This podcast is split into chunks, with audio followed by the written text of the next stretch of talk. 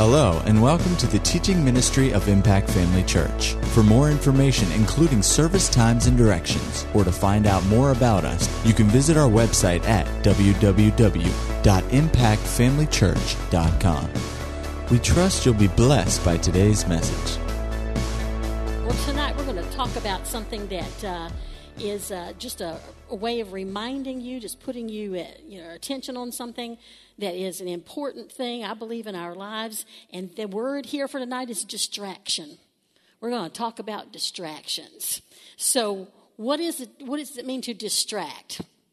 It means to divert as the mind or attention.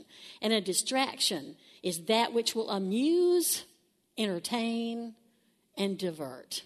You know, the purpose, when it comes to the life that we live, the purpose of the distractions that come into our lives is to take our eyes, our attention, our focus, our energy, our resources from that which is most profitable for us and for the plan that God has for you and your life. That's what distractions are all about.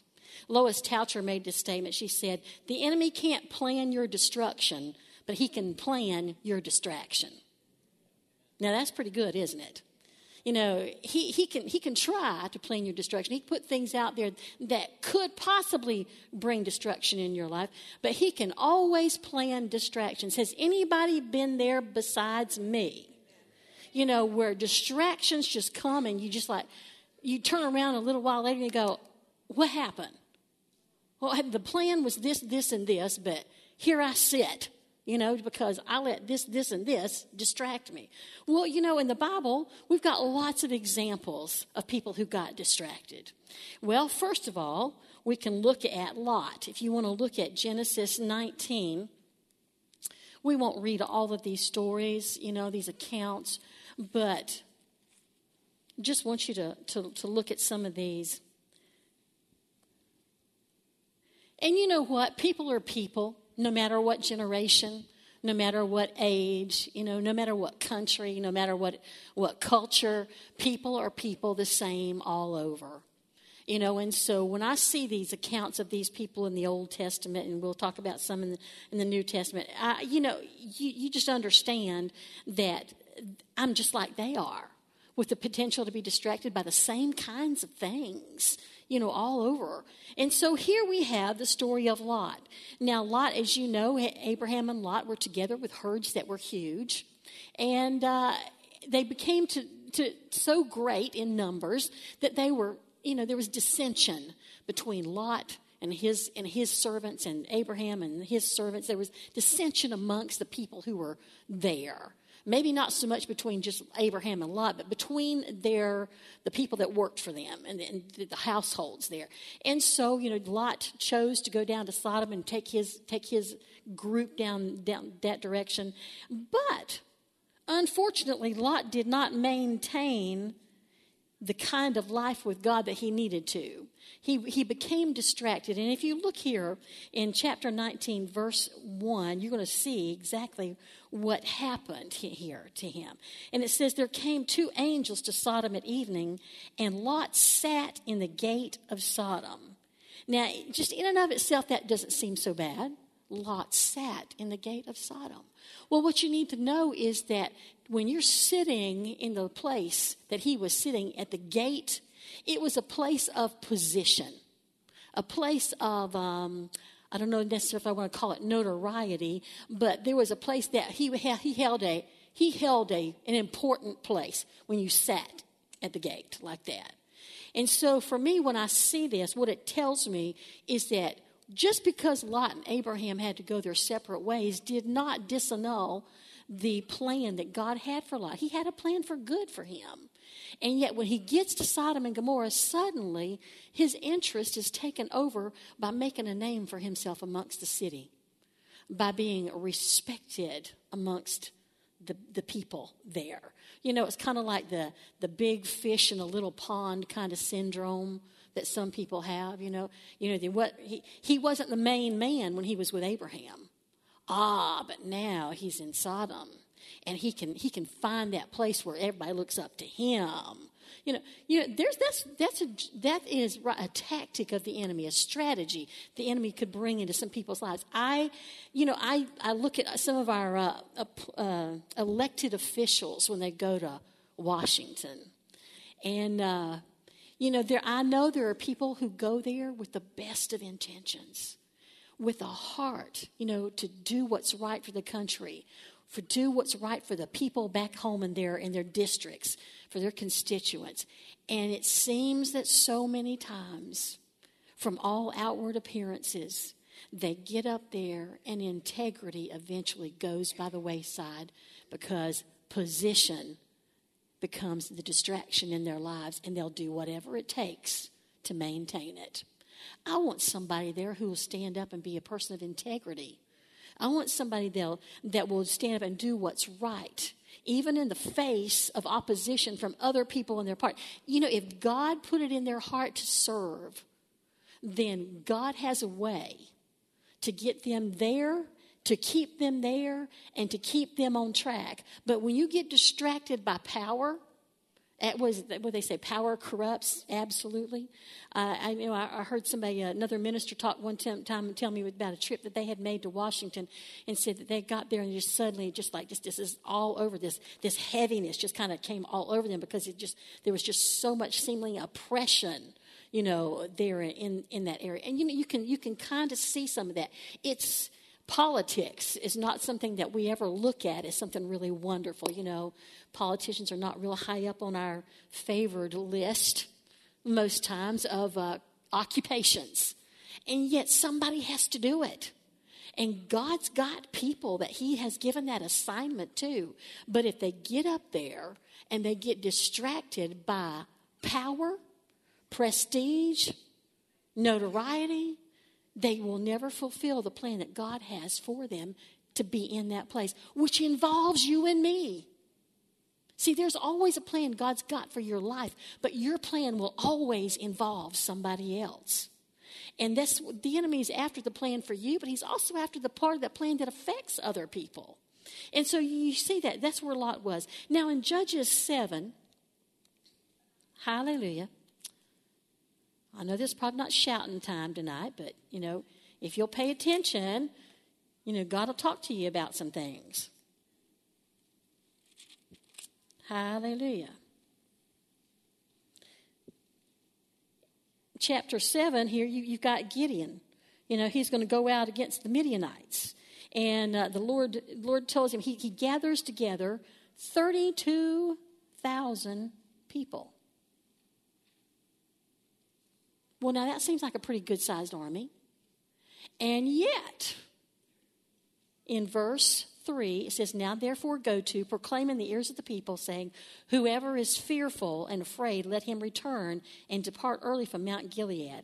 And there returned of the people twenty and two thousand, and there remained ten thousand. Well, here you have lost the vast bulk of the army you're going out with. Why? They got distracted by fear. You know, when God sends you on a mission, when God sends you out on an assignment, fear will always try to come and distract you from fulfilling that thing. It could be fear of, I'm not able, I'm not capable, this is too big a job for me, this is, I, I, I there's just no way, I don't have the resources, I don't understand, Lord. I, I you, can, you can, all kinds of things. Fear of dying. I mean, you know, when, when God sends missionaries out to various places in the world, I suspect there are times when they wonder, you know, is this a good place for me to be going? But let me tell you, when God's in it, you don't have to be afraid. You don't have to let the fear distract you from fulfilling the plan that God's sending you to fulfill.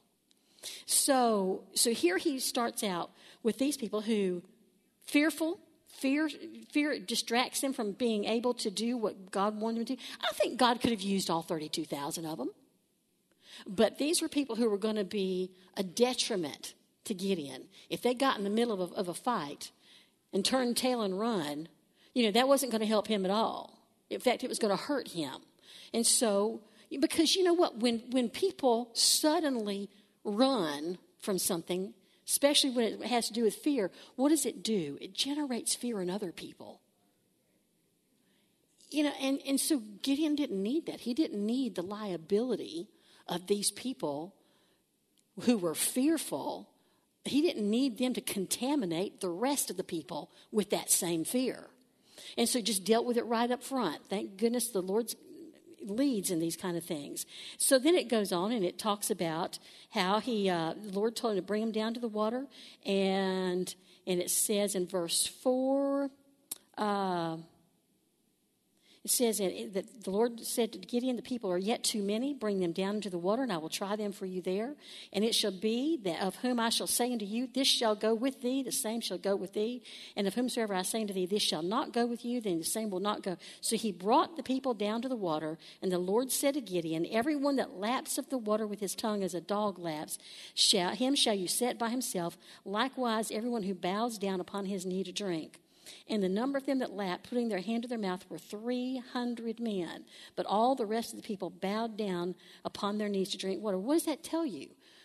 They were just distracted from being on guard in the area that they were in. They were more interested in slaking their thirst than they were in, in maintaining vigilance for the enemy. And so they sent them home. So he was left with three hundred, and as we know, the rest of the account is that three hundred got the job done. In Judges thirteen, what a wonderful example this is, and and something that we need to always be careful of. Judges thirteen, we're talking about Samson. Now, if you if you follow these accounts where the Lord, the angel of God, appeared unto the parents, you know, there was there was a specific plan for Samson's life.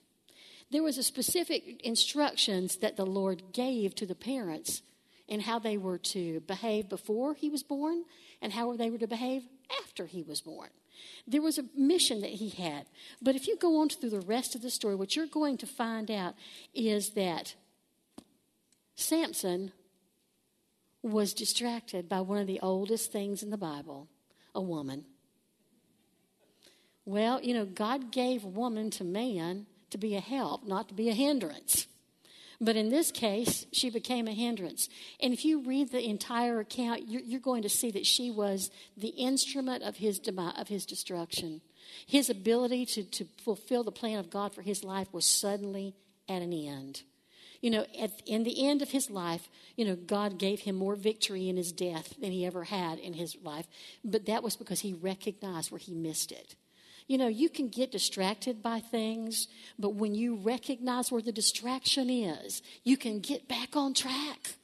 And you can still wind up doing exactly what God wanted you to do.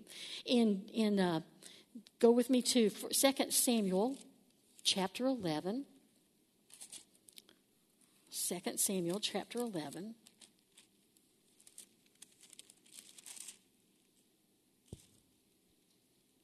This is the story of David. And uh, verse one, it came to pass after the year was expired at the time when kings go forth to battle, that David sent Joab and his servants with him and all Israel. And they destroyed the children of Ammon and besieged Rabbah. But David tarried still at Jerusalem. Well, now, that whole phrase right there said, tarried still, indicates to me that he wasn't supposed to be there. He should have already gone to where the battle was. But in verse two it says, and it came to pass in an eventide that David arose from off his bed and walked upon the roof of the king's house. And from the roof he saw a woman washing herself, and the woman was very beautiful to look upon. And David sent and inquired after this woman. David, number one, wasn't where he was supposed to be. Wasn't where he was supposed to be. He wasn't supposed to be there. Now, when it came time that he was up on the roof and he was looking around and he spied this woman, he didn't need to take it any further. Being a man of God, what he should have done is he should have just turned his little self around and gone right back into the palace and left it alone. But no, no, he stood there. He took a nice long look, and then he went to find out some more information that he could get on this particular day. You know what happened, you know, after all this. You know, it seems to me that so many times the enemy will use another person to distract a man or woman of God. You know, in varying ways, various times. And uh, David just gave into it. And look what happened. I mean, the succession of things that happened in his life. But, you know, at some point he got his act together, and still he was. He's, we, we know him today as a man after God's own heart. Now, if you go on through his life and into his son's life, Solomon, oh, Solomon, a man of such great wisdom. He's the one who went to God, or, or God came to him and said, what would you like? And he said, just wisdom, that I could rule these people well. Wisdom. He was a man known far and wide for his wisdom. And yet his he got distracted by women. Again, again. But it wasn't just one. It was multiples. You know, I, I mean, Pastor has a hard enough time keeping up with one. I don't know what Solomon did with all those women. Dear Lord, you know, it just is ridiculous. I, when I think back, I'm going, why? Why? I mean, just because in that day you could have more than one wife. I mean, I mean, it was just an astounding number of wives and concubines that he had. You know, it was, he, you know, I could say a lot, but I guess I won't. You know, but it, it ruined what God had planned. I mean, his his name, you know, is, is always going to be linked with that kind of compromise, because he allowed himself to be distracted from what he was supposed to be doing. So distraction will always bring compromise if you let it. You know, if we can recognize it soon enough, you know, we can deal with it and get back on course. You know, at any point you can get back on on course. But the thing about it is, so many times distraction will, in the middle of, it, of a problem that comes with it, leads us to think we have to fix it on our own, instead of going back to the Word, instead of going back to God and saying, help me, Lord, help me. You know, I, I know that just in, in cooking, there are certain things, you know, if, if I'm cooking and, and um, you know, say it's, it's Thanksgiving, you know, and you've got all this stuff on the stove, you've got things in the oven, you got you got two or three things working on stuff. There are certain things that have to have your attention. They have to have your attention. And there's other things that you can just put over here on the side and turn it down to a simmer, but you can't just totally ignore it. Because if you do, it'll get ruined. And so many times that's what we do. We there's something that comes along in our lives, and, and we're and we're real familiar with it. Maybe we're real we're really just this is an easy part of life, and so we kind of put it over here, just kind of let it simmer, not realizing that you got to go back and check up on those kind of things. You can't get distracted from it. You know, there's nothing worse than suddenly smelling, uh, smelling and hearing an egg explode all over your kitchen. I've done that. You know, I put some eggs on to boil in, in the kitchen, and I went go to the den and sit down, and I get distracted by something. And the next thing I know, there is this explosion in my kitchen where all the water had boiled out. There's nothing left in that pot. It's just eggs sitting on a burner, basically. And it got to a certain point where, man, it was not pretty. And it didn't smell good either. And the pot had to get thrown away. You know, that's that's a result of getting distracted. Just, I mean, you can't do that when you're cooking. You know, if you can if you can put it in a crock pot and turn that little baby on, you know, you you can go do something else. You know, that. But, but if you've got something on the stove, you, you can't go far. You can't forget about it. You can't just say, oh, well, it'll take care of itself. No, it won't. What it will do is it will burn your house down at times, depending on what it is. At the very least, give you a huge mess to clean up and an air and a house that has to be aired out. But, you know, last week we were talking about faith and patience. You know, patience is, when we get into a place where we're patient during a, a time where we're just standing, you know, there's that time between the, the point at which you say, you know, I receive this, Lord. You know, I desire this. Thank you for it. You know, I receive. And the time that you actually see it manifest, patience is at work during all that time, because you need to let patience, what we said last week, patience have her perfect work. Well, if you get distracted, then patience isn't working. Patience stops working when you get distracted. There is a place for us to be in, in such an area of, such a, a, a place of patience that we can not focus all of our energy on it anymore. We go, I know that's taken care of. God is working on that. And we can move on to something else and just continually go back and go, thank you, Lord, it's working. Thank you, Lord, it's working. See, you know, it's, it's, it's Thanksgiving is part of our patience level. If you're not thankful every time you think about it, you're going to get distracted by that issue because it's taking some time. You know, people get so distracted by the fact that it's taking too much time that then they go try to do something else. They try to make something happen. They try to figure it out on their own because, well, this is just taking too long, too long, Lord. And they wind up with something that's not what God intended.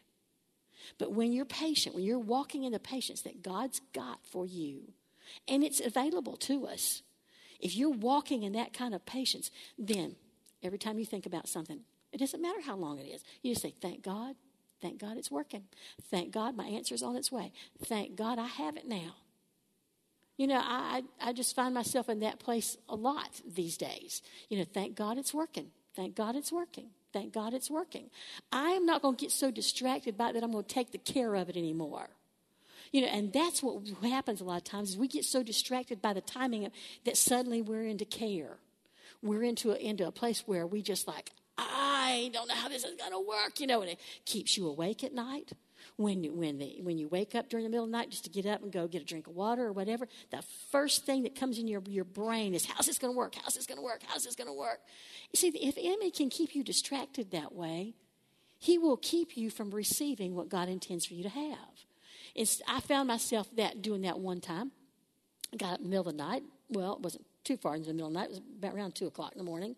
And and I thought, you know, I've had enough of this disruptive, disruption of my sleep. I've had enough. And so that morning I got up, came back to bed, and immediately my mind wanted to go down this particular road. And I went, no, I'm not going there. I'm not doing this. I am going back to sleep. Thank you, Lord, that's taken care of. And you know what? That's keeping your focus. That's keeping yourself where you need to be. And it it really, it, it brings a lot of peace back into your life. When, when you get back into that place of patience, it brings a lot of peace. You don't have to you don't have to fret over it. You don't have to be concerned about it. Just thank you, Lord. You've got it. You've got it. Over in um, in in um, areas where I can show you some people who didn't get distracted is if Noah. If you look over in the in the fifth chapter of Genesis, look at Noah. God's told him to build a boat. What's a boat? Well, rain's coming. What's rain? And there are his neighbors who come out going, what you doing, Noah? I'm building a boat. And he's got these huge dimensions that he's been given. And they're looking at him going, what in the world are you doing? It takes him one hundred years to build this boat. Don't you think there was plenty of opportunities to get distracted during that one hundred years by people?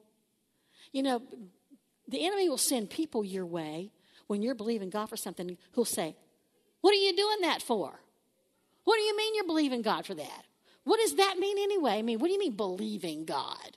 Or then there's people who are believers who will say, oh, really? Are you, are you really? Seriously? You're, you're going to believe God for what? You're, you're going to do what? And they will try to talk you out of it. You know, Noah refused to let himself get distracted. Day after day. Can you imagine we spend five years on something and we just go, oh, how long, how long, how long is this going to take? Here's a man who spent a hundred years working the plan of God and did not get distracted from what God had told him to do. I think that's truly amazing. A man of the Old Testament. He just, this is what God said do. This is the plan he gave me. I'm following to the letter. Nope, you're not going to talk me out of it. No, you're not going to ridicule me out of it. No, you're not going to do this. You're not going to do that. No, I'm just going to keep on doing what I'm doing. Just keep on going. Just keep on going. Keep on going. You know what? We have to do the same thing. No matter who it is that comes into our lives when God's told us to do something, who tries to tell us something else, who tries to bring doubt in it, which is distraction, who tries to bring fear into our lives, who tries to bring, you know, all these other things into, well, you know, somebody else's experience was this, this, and this. That's just, that's an attempt to get you off what God's got for you. It doesn't matter what somebody's experience is. It doesn't matter what happened to them. It matters what God told you.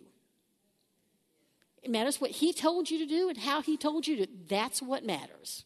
And that's the only thing that matters. You stay the course and don't get off track. In uh, Acts twenty-one eleven, go with me over there. Hallelujah.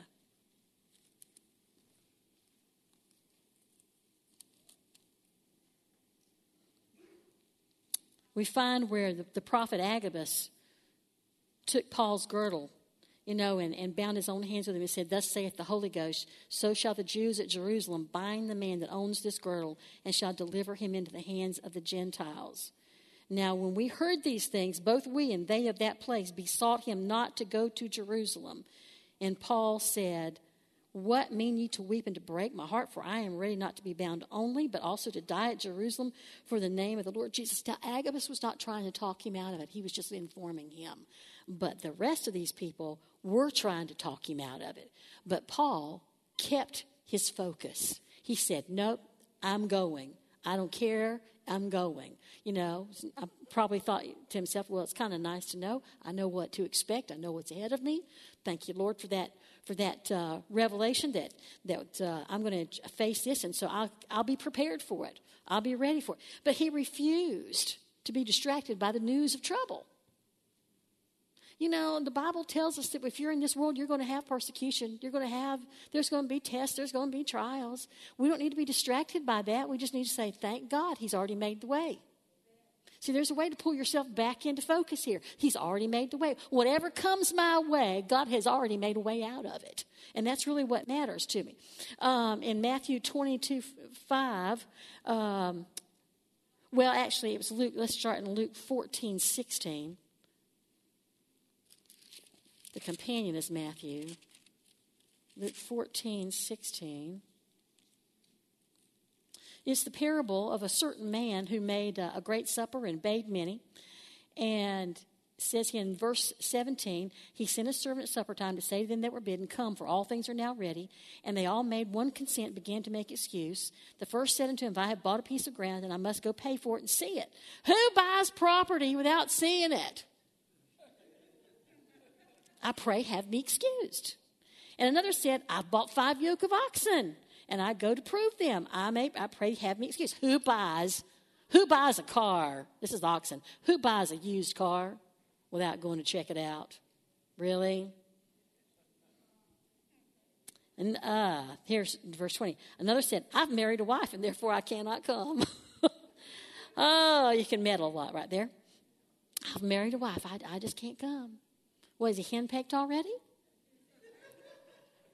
What? I mean, come on. Having a wife is a good thing, but she's not a distraction.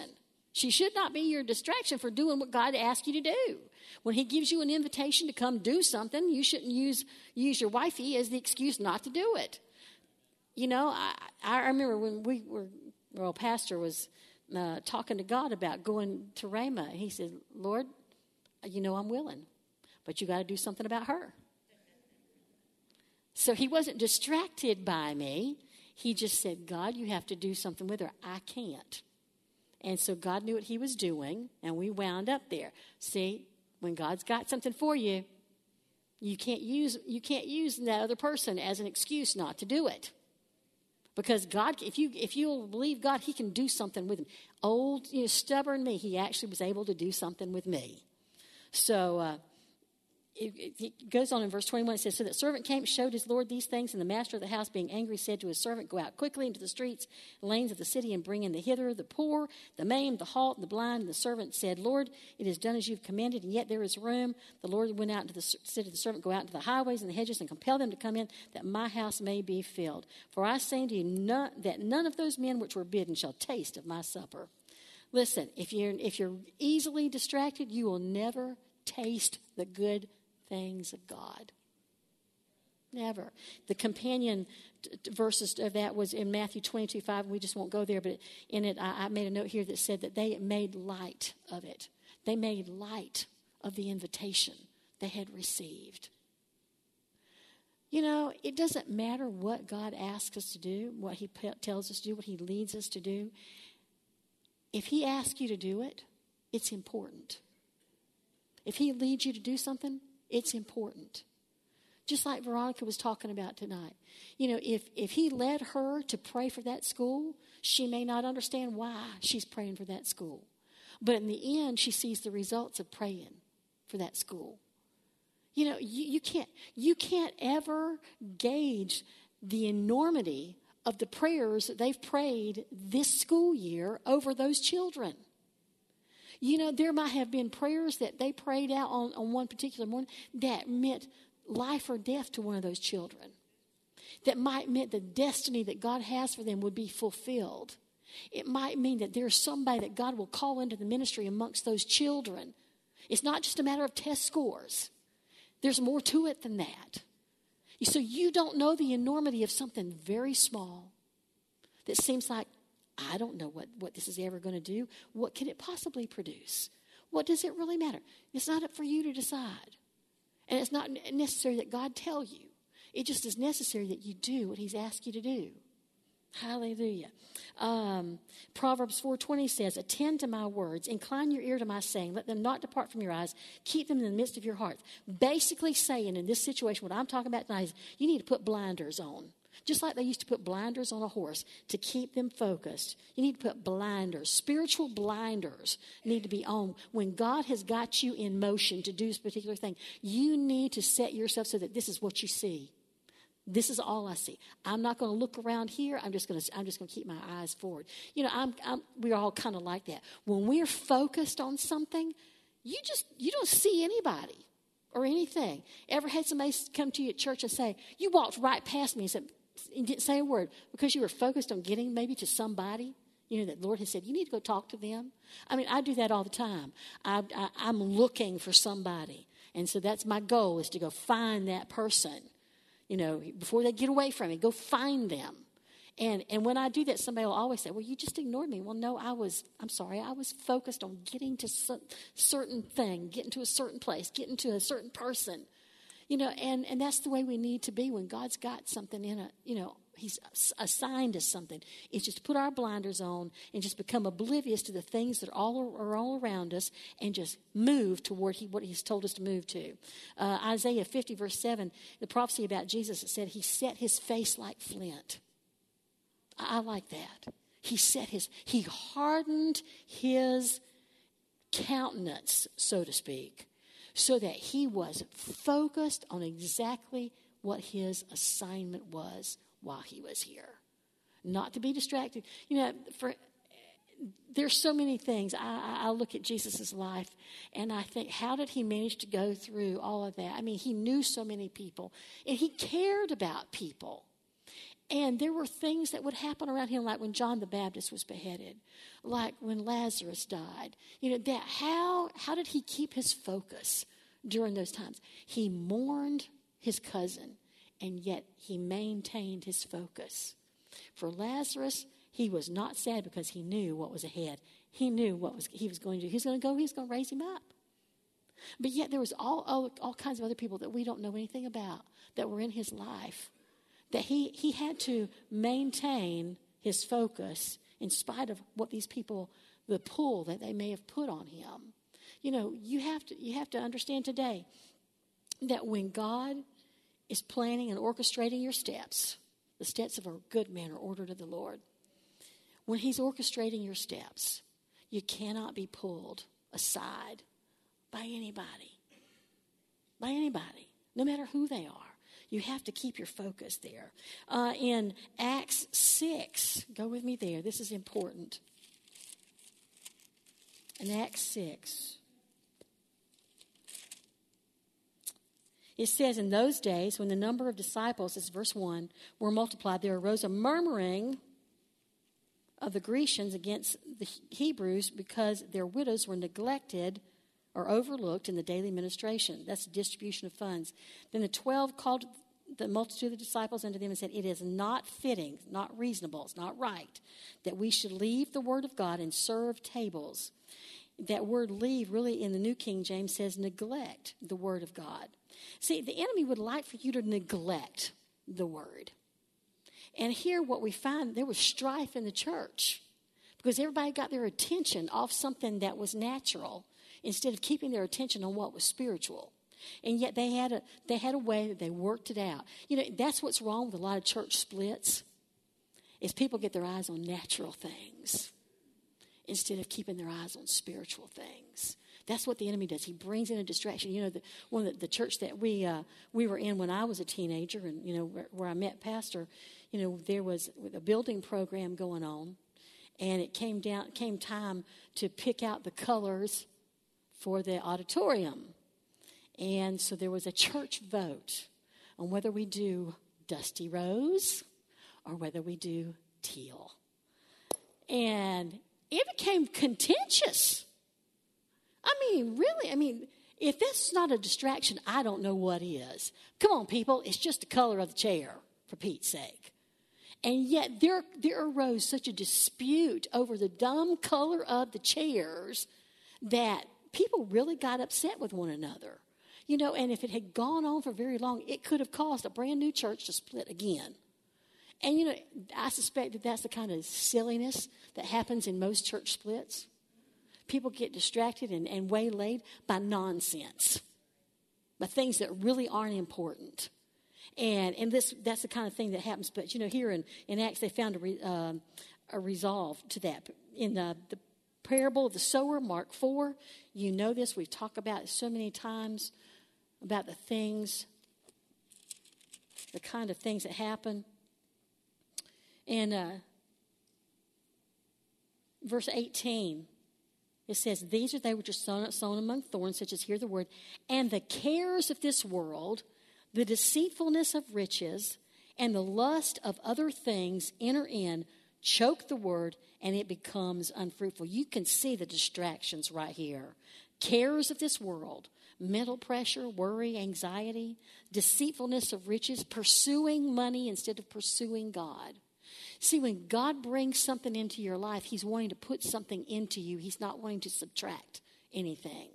Don't ever let the blessing that God brings into your life be the very avenue that the enemy will use to distract you and pull you out of the things of God. And it happens with frequency.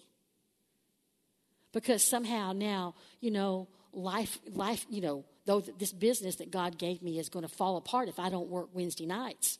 Oh, this business God's given me now, it'll all fall apart, and, and, it, and it, won't, it won't amount to anything if I don't if I don't take this Sunday and I and I do this and this and this and this and this and this and this.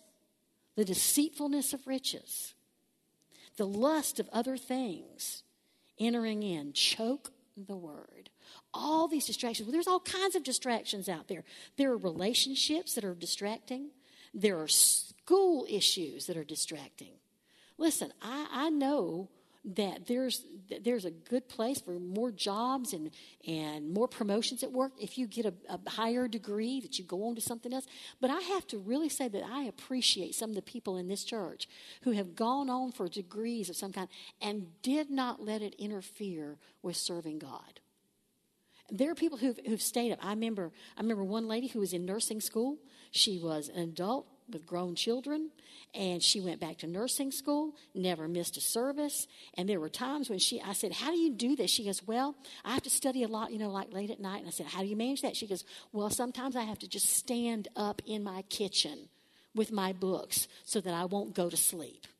But she never missed church, not once.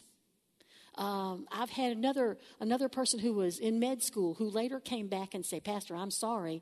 I could have been there more often while I was in med school. And I just, you know, let other things just, just kind of distract me. See, that's not a good enough reason. You can't go to the Lord one day and say, well, I, I could have, but, all, you know, all da, da, da. No, it was, that was something you allowed. See, distractions are something we allow. We allow them. The enemy can bring them, but we allow them to stay. We're the ones who take the bait and go with it. Then there's jobs. We said that again. You know, I, I need to get ahead, so I need to do this, this, and this at my job. And uh, do you really? You can't believe God for favor?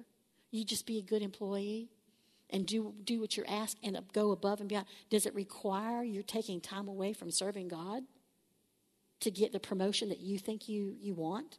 You don't think God's capable of making sure you get that promotion without you having to put all this work into it? No. Uh, sports. You know, we live in such a day. I remember we moved to this town. High Springs shut down at noon on Wednesdays. And the bank shut down. Most of the stores shut down. The grocery store shut down. Because it's Wednesday. It's church night. You know, and those years have come and gone. There were never any practices, never any games of any kind on Wednesdays from elementary school all the way to high school. None. And look what the years have brought us. There's no reverence for the things of God. There's no no no place for people to say, well, I go to church on Wednesday nights. I can't come to practice. Well, if you're going to be on the team, you're going to have to be at practice. They think nothing of scheduling tournaments on Sundays. There's no respect for that anymore. You know, and it's it's it's sports are good for kids. Uh, there's a lot of things that are that are great about it, but is it going to be the answer to their life? Is it going to be provide the answers when, when things get tough in life? Is it going to provide the answers? No, it won't. So, you know, does God have people in the sports field? Yes, he does. But you know what? I, I believe God always makes way. You know, even in, in that, you know, to accommodate somebody being able to serve him. Then there's just other people. There's illnesses. There's financial projects. I found out that sometimes that, that a major illness comes in my in a, into a person's life as a distraction. Because if you ever have ever suffered any kind of major illness in your life, what the enemy wants you to do is just take that and focus on that so much that that's all you think about all the time. I, I am in the process of shredding a lot of documents at home, so before we move, you know, I don't have to carry so much stuff. And so I was going through two thousand two yesterday, and I'm going, my word, you know, all these medical things, you know, I had a stack of medical stuff that tall. And I'm going, dear heavens. So I started going back, and I went down memory lane with this thing. You know, and, and all the all the, the doctors and the treatment. That was the year that, you know, I found I had cancer, had surgery, had chemo. You know, all these things were going. And so all these all these medical bills that I had still in my in my records, you know, just took me down back to that. And I'm just going, dear heavens, two thousand two was like, wow, what a year. Uh, I started off with it with the cancer in the first of the year. We did the chemo until July.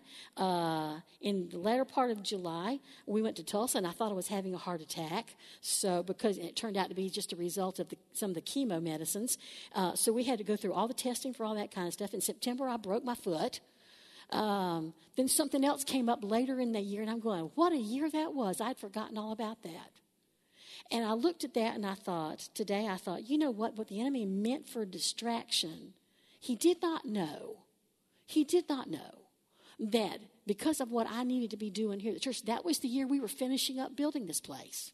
There was a lot of things to do, a lot of things to pick out, a lot of things to shop for, a lot of things. That, that cured me of my shopping bug, folks. It really did. I just don't care whether I ever shop again, you know, because I had to go find so many things during that year. But I'm thinking, what he planned to to use as, as a distraction from keeping what I needed to do, what he didn't understand was what I needed to do kept me from being distracted by the illness. See, that's the whole thing. God wants you to make sure that you take what the enemy intends for a distraction and build on what he's already told you to do. You know, it works together.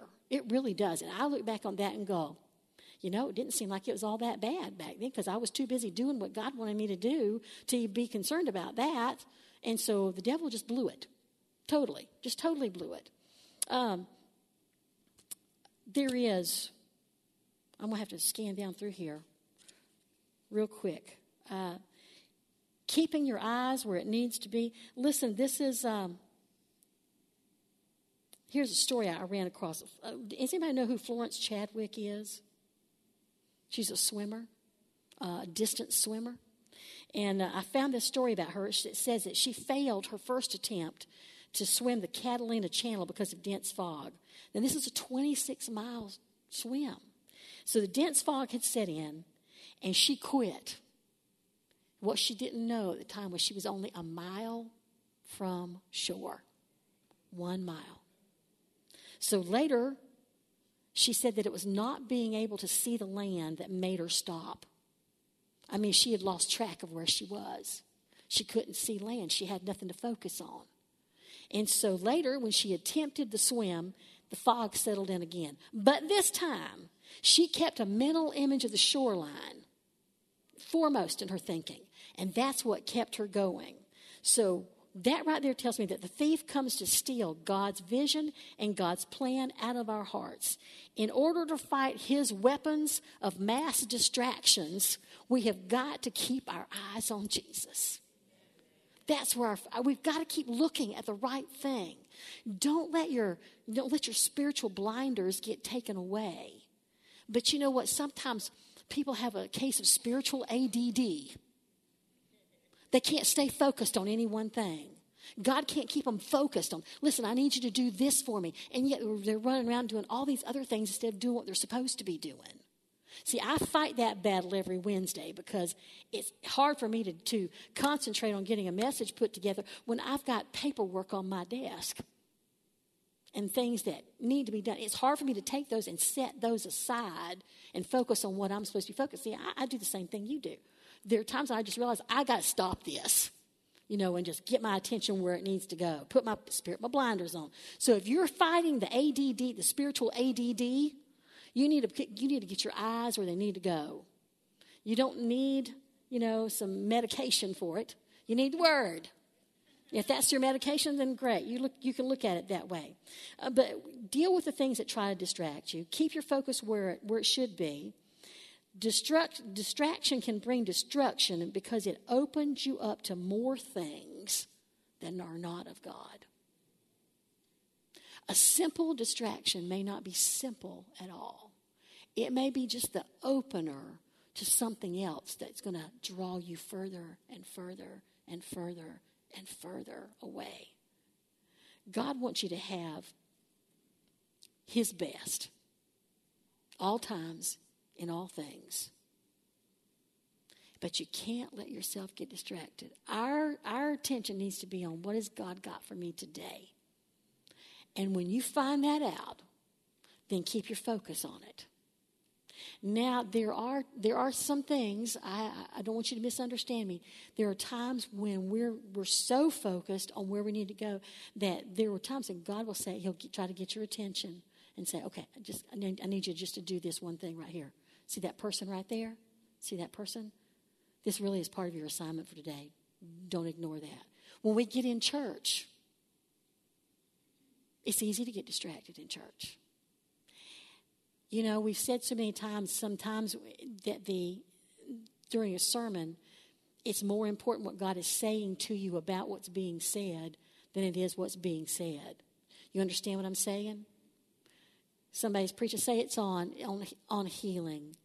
You know, and, and then God begins to talk to you about an area of your life where you need to maybe make some adjustments that would affect your health. He's talking to you about that. But what he doesn't mean for you is to do while we're in service is to start thinking about, did I turn the oven off? Did I did I, did I turn the iron off? Uh, what am I going to do tomorrow? What am I going to do about this? Those, the enemy wants to come in and distract you during church. And we need to be aware of that and be on guard against it so that we don't get ourselves in a place where we are taking away instead of adding to a service. God's got a plan, just like Pastor's been talking about. There's a plan and a purpose for every single service, and we need to be, be conscious of the fact that we need to be focused when we come in here.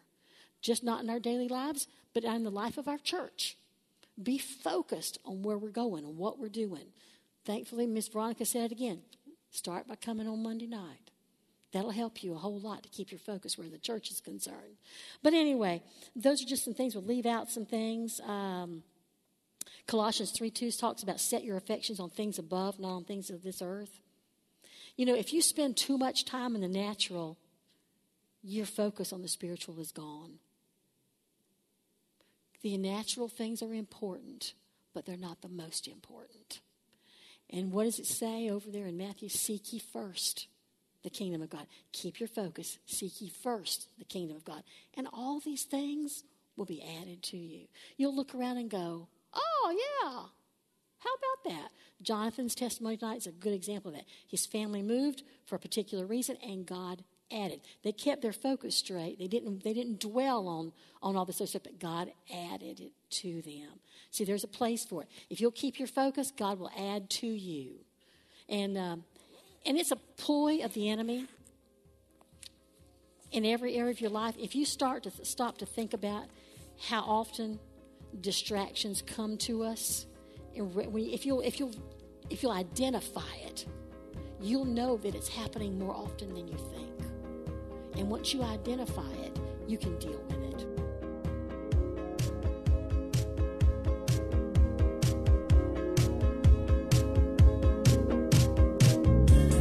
At Impact Family Church, it is our desire to see you blessed through the power of the Word of God. We have been helping people to change their world for over twenty-five years through our dynamic ministries and teaching. If you are going to be in the North Central Florida area and are interested in attending our services or just want more information about us, you can visit us online at w w w dot impact family church dot com.